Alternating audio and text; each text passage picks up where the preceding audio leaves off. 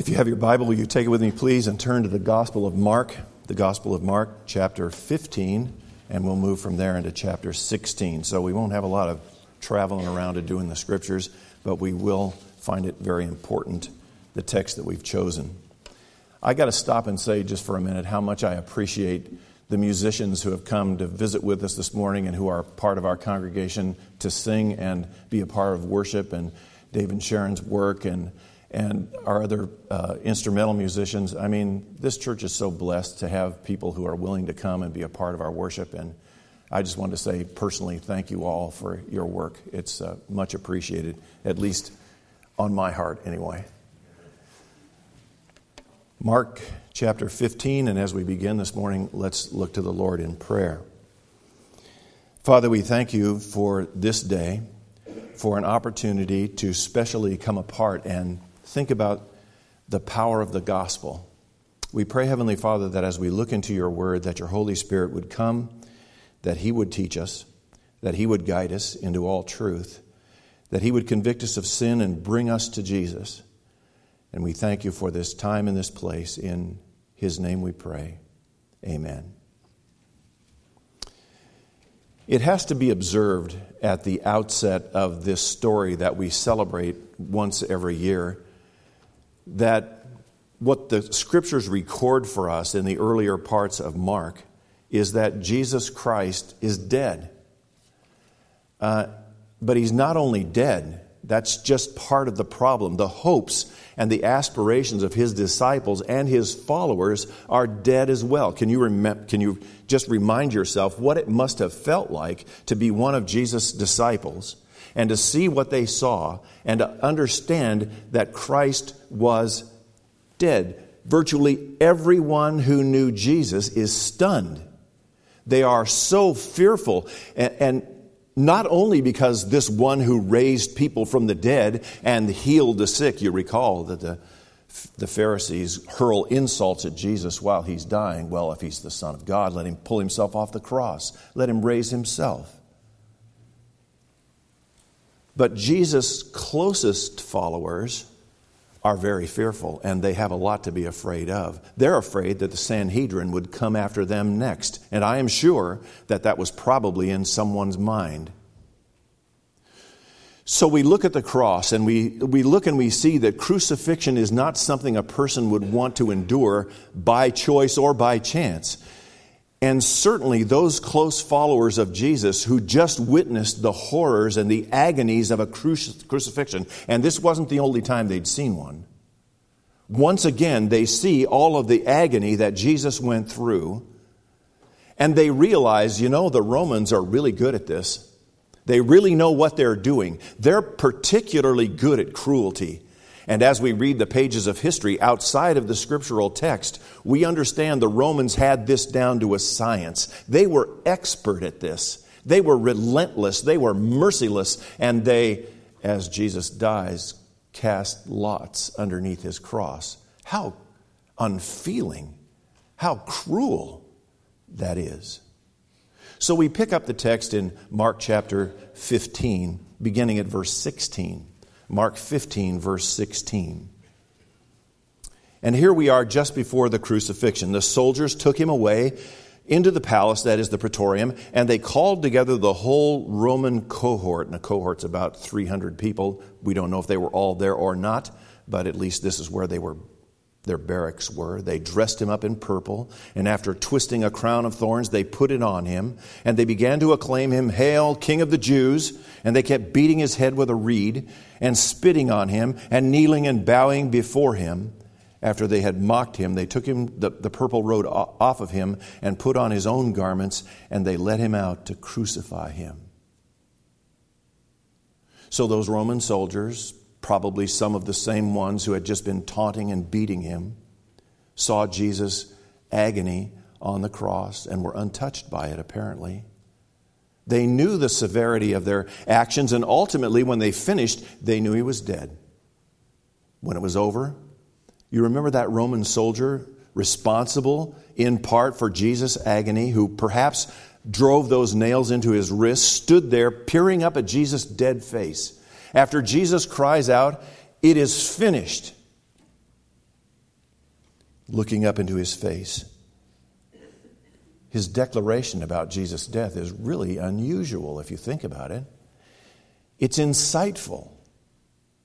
Look at verse 39 in our text in chapter 15. When the centurion, who was standing right in front of him, saw the way he breathed his last, he said, Truly, this man was the Son of God.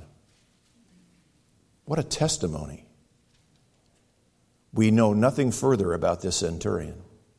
We do not know if he came to faith. We know nothing about this. Only he looks up into Jesus' dead face and says, Truly, this man was the Son of God. So we have to look at it and we have to say to ourselves, there is no mistake here. This isn't a swooning experience like has been tried on us over the years. This isn't something where Jesus fainted and, and, and, and he comes back uh, from the faint. Everybody knows Jesus is dead. Everybody. The disciples, the crowd.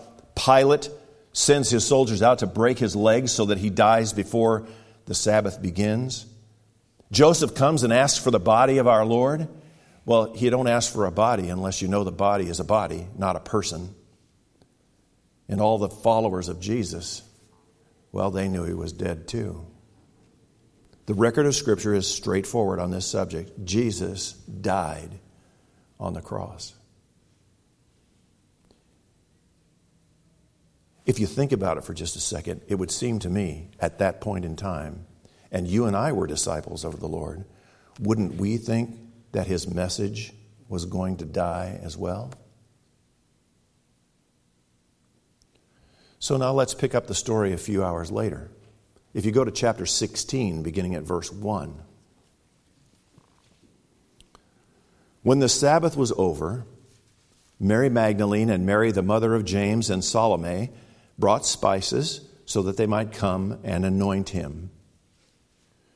So you don't come to a tomb to anoint a live guy, right? I mean, we're, we're, we're all on the same page, right? Jesus is dead. The women who are so concerned here to minister to Jesus' body as a final act of love, the very ones who stood at the foot of the cross when he was crucified, there they were when Jesus' body was placed in the tomb three days ago. And they could not anoint Jesus' body then because it was the Sabbath. No work was allowed. They had to wait. But now they want to go to the tomb to perform this one last act of love and kindness to the Lord's body before they leave it. Their understanding, do you see through their eyes? Their understanding? Let's anoint his body as one final act of love. Can you imagine the disillusionment in their hearts after all that Jesus had said and all that Jesus had done and all that Jesus had promised?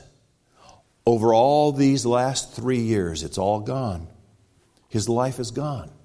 His message is lost. I want you to get the sense about what these women were up against, what all the disciples and the followers of Christ were up against.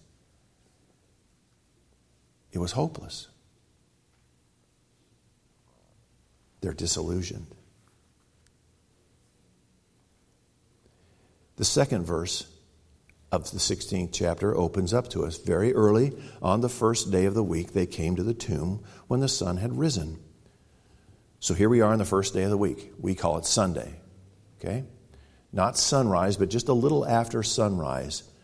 The narrative informs us of this little band of disciples making their way to the tomb. And we watch them, and, you can almost, as you watch them in your mind's eye and touch them with your heart of hearts this morning, you can almost feel for them. And you can almost feel their grief and feel their pain. Their depression is palpable in this story. In the third verse, they were saying to one another, Who's going to roll the stone away for us from the entrance to the tomb? How are we going to get in there? And what the, the Greek carries with it is the impossibility of the task at hand. They know as they approach this tomb that it has a stone rolled over it. It's impossible. That's what they're looking at. How are we, in the world, are we going to get past those soldiers? Every one of those guys is mean. Every one of them. They'd soon kill a Jew as look at him. How do we get past the seal of Rome? You recall the seal of Rome is on that stone as well. How in the world are we going to roll that huge stone away from the entrance? It's impossible to get past these soldiers. It's impossible to break the seal of Rome. It's impossible for them to move the stone at the entrance. But they keep on walking, lost perhaps in their grief and in their thoughts, toward what? Toward the impossible.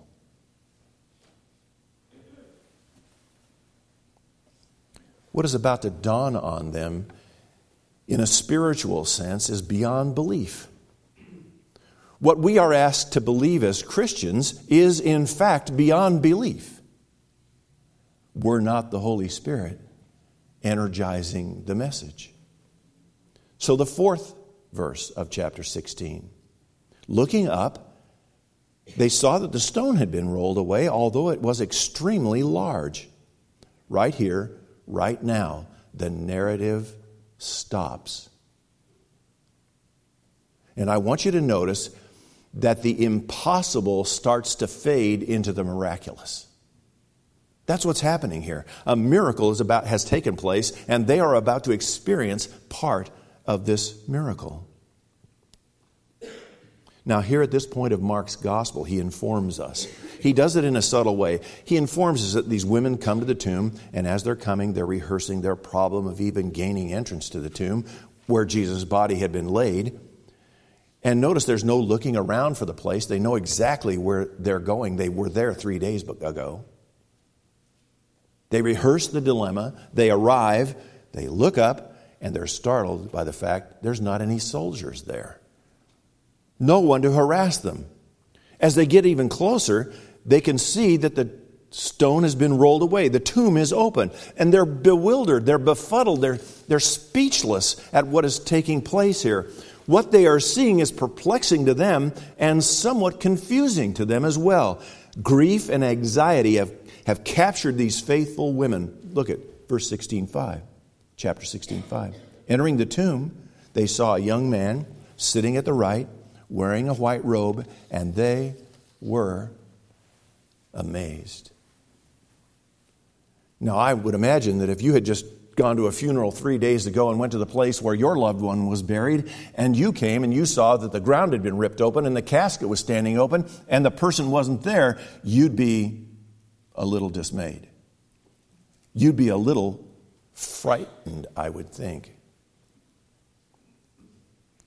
But I want you to notice that in the text, Mark is using word pictures for us to help us to get the, the feeling, the, the feel of it, to understand what's going on. The, they're word pictures that are meant to bring a correct response in my mind as I read it. And it's there to bring a correct response in your mind as well. So you have this young man sitting at the right. The right hand is a place of power, right? All through Scripture, it's a place of power. He's in a white robe. All through Scripture, when you see angelic beings coming, they are all fearsome.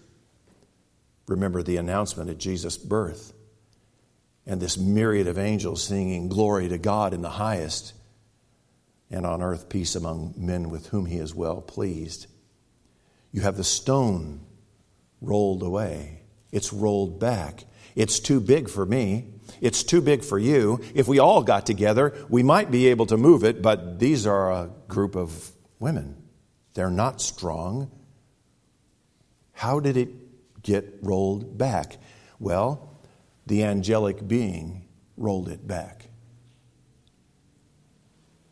So now here we are, 2,000 years later, and we ask ourselves, well, why is the tomb open? And so we think about this a minute and we say, well, the tomb is open so that Jesus could get out the, you know, the, the angel came and rolled the stone back, and then Jesus could get out. And nothing could be further from the truth, folks. It's not to let Jesus out. No. It's not to let him out. It's to let us see in. It's to let those women see in, to see what's taken place. Uh, I, you know, I grant you that they are befuddled, that they are, what the scripture says, amazed. The stone is rolled away for them to see what has taken place. And I would submit to you this morning that the stone is rolled away for you and for me to see what has taken place. Mourning turns to amazement. I mean, put yourself in their place. I know it's difficult, but put yourself in their place. Words fail you, don't they? Verse 6 And the angel said to them, Don't, don't be amazed. You are looking for Jesus the Nazarene who has been crucified. He is risen. He is not here. Behold, here is the place where they laid him. So you'd be thinking right now if you had been perhaps one of these women, you've come to a tomb hoping to get permission to anoint the body of a loved one, someone that you loved and you admired, and you're still sad, you're deeply grieved, you're, you, there's just nothing but a sense of loss in your heart. And you got up this morning and you knew what was ahead. You knew what you had to do. It's not a pleasant thing for you to do. No funeral is pleasant. No, the, no anointing of a body was meant to be pleasant. And with a heavy heart, you determine that you're going to do the difficult yet necessary work that you've been called to do. You walk to the tomb where you last saw the dead body, and you find the body's gone. And a strange man starts telling you something you can't quite wrap your head around. This is amazing. And they are amazed. And what does he say?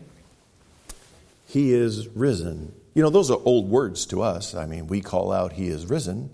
He is risen indeed. But this is a totally new concept. He is risen. I don't even know if they got it.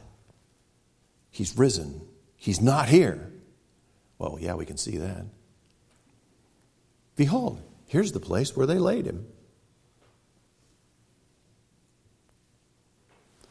So, and as you stand there in your mind's eye and you try to take this information in, you do the best you can to understand this with your mind and with your heart and you quickly become overwhelmed with the information. It's, it's information overload, is what it is. Wasn't it just hours ago we saw what happened to Jesus? Didn't I see him hanging on the cross? Didn't I hear him cry out, Tetelestai? Didn't I hear him cry out, Eloi, Eloi, Lama Sabachthani? My God, my God, why have you forsaken me? And here this angel, this person in white, is telling me, He is risen. He's not here. And I would say to you that if you had been standing there, it would have been kind of the same response. Your brain can't take it in. Your brain can't take it in. And this is the dividing line between those who come to Christ by faith and those who will not. It is at the resurrection. Because some will not take it in, some will not believe it. And so there you are, and you hear what the angel is saying, and your eyes move back and forth in confusion. Sure enough, the tomb is empty, and there's the grave clothes, and, and, and he's telling me he's risen, he's not here. Your throat closes up, and you begin to kind of breathe hard and gasp for air, and your heart is pounding. Stop, wait a minute. I, I need to think about this for a moment. I don't get it. But the man in the white robe just keeps on talking. Verse 7. He says, But go. Tell his disciples and Peter, He's going ahead of you to Galilee. There you will see him, just as he told you. So here's the first command delivered to these who have come to anoint Jesus' body Go tell his disciples. And did you get the other part of that? Go tell his disciples and Peter. Now, if you're familiar with the crucifixion story, right, it's Peter, the mouthpiece of the entire band of guys, you know, and he's there, and Jesus said, I have to go to Jerusalem and be crucified. And, and Peter, what does he say? You remember? Uh uh-uh. uh Lord, I'll always be with you. I'll always follow you. I'll go to death with you. And what happens? Jesus turns to him and says, Peter, before the rooster crows three times, you'll deny me. You'll deny me. Before he crows, you'll deny me three times. Go tell his disciples and Peter. And the disciples, what do they do? Well, they head for tall timber. I mean, some of them are running through the streets naked, clothes ripped off of them because the soldiers were chasing them. But we turn to Peter and we ask ourselves can we imagine the stress that Peter's been under for the last three days? I don't imagine he's been uh, with the rest of the disciples. I, I you know, I, I just don't think he was. I think that Peter was absolutely, utterly destroyed and dismayed at what he had done. And I'd like to submit to you that if the angel had just said to tell the disciples, Peter wouldn't have come. I don't think he would have shown up. But here we see something of the magnificent grace and love and forgiveness of God, and it gives me hope. I don't know about you, it gives me hope. I think that we can reassure ourselves because of Jesus' treatment of Peter of the same kind of treatment as we stand before the Lord at some day. We who have failed the Lord in so many ways can be assured of our invitation to come and meet with the risen Lord as well. Tell the disciples, the angel says. Tell Peter to come and meet with me in Galilee. Hmm. So, what do you think the response of these women would be? Oh, well, I mean, you take all this in, right? And you become all of a sudden gung ho, and you would be rational and you would be fearless and you would have a reasoned response and you would become a, a dyed in the wool disciple of Jesus. Nobody could stop you from talking about what had just happened to you. Look at verse 8. They went out, fled from the tomb, for trembling and astonishment had gripped them, and they said nothing to anyone, for they were afraid. They ran away in silence. They didn't say anything to each other, let alone anybody else. Get me out of here. Have you ever had that feeling in your life at some momentous occasion? When you knew you were in a dangerous spot, perhaps? They were amazed.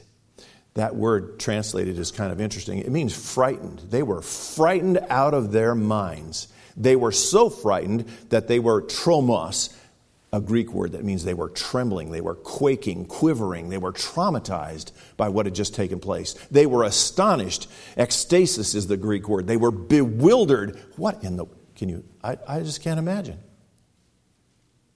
And they were silent. Have you ever been so afraid you can't say anything? You haven't lived yet. Here they are. So fearful. They can't even speak.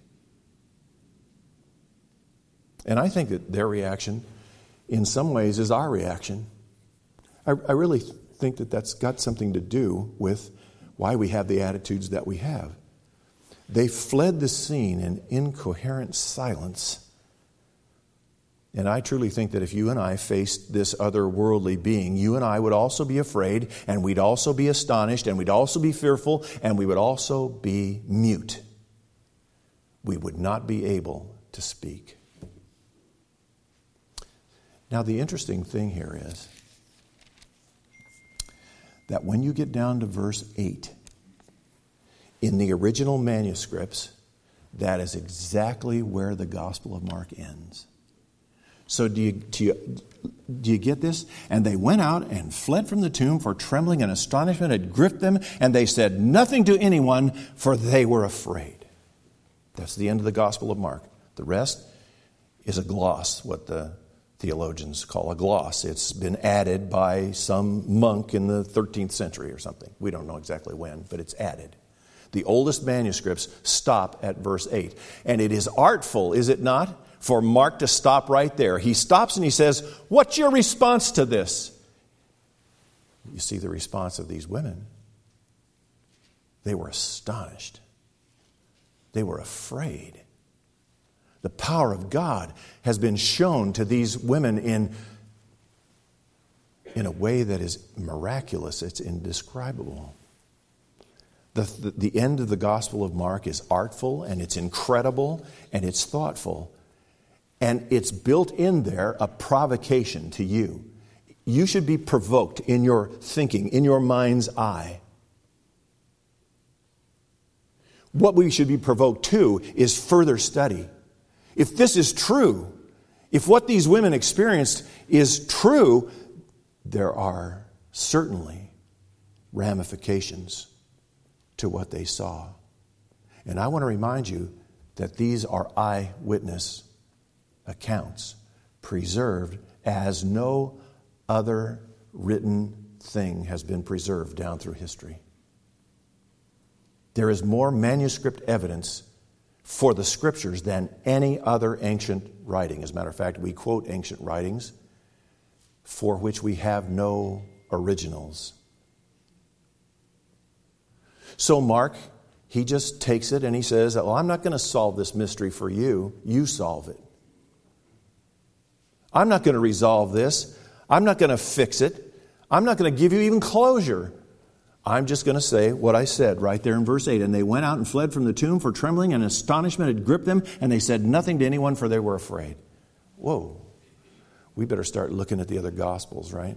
We better start studying and thinking about if this story is true, then what?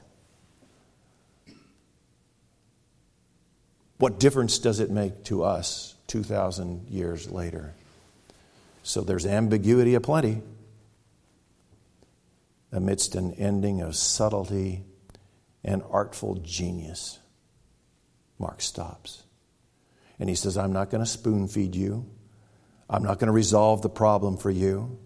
I'm not going to give you the answer to the unanswerable or the knowledge of the unknowable. I'm just going to leave it there. You know, the ladies, they got afraid and they ran.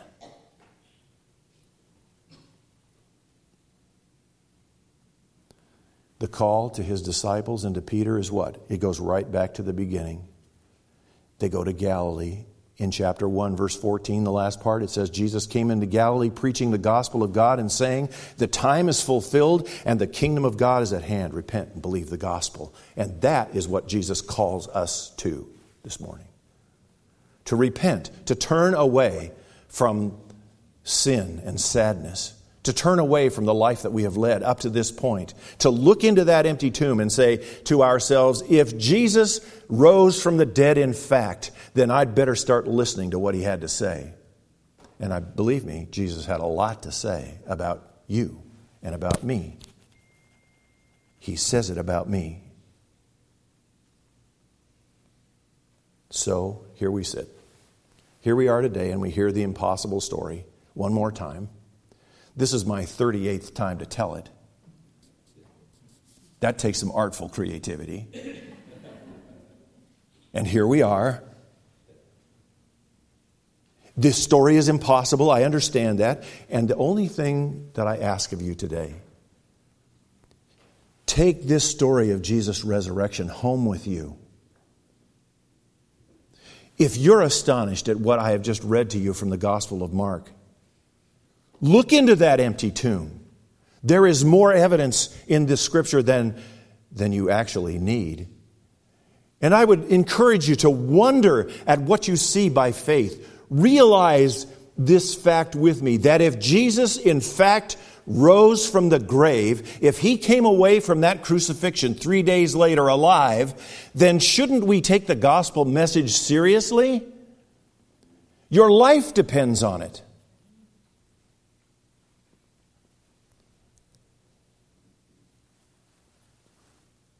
Jesus calls to our hearts, even still today, through the Holy Spirit, and He's asking us to believe Him for salvation.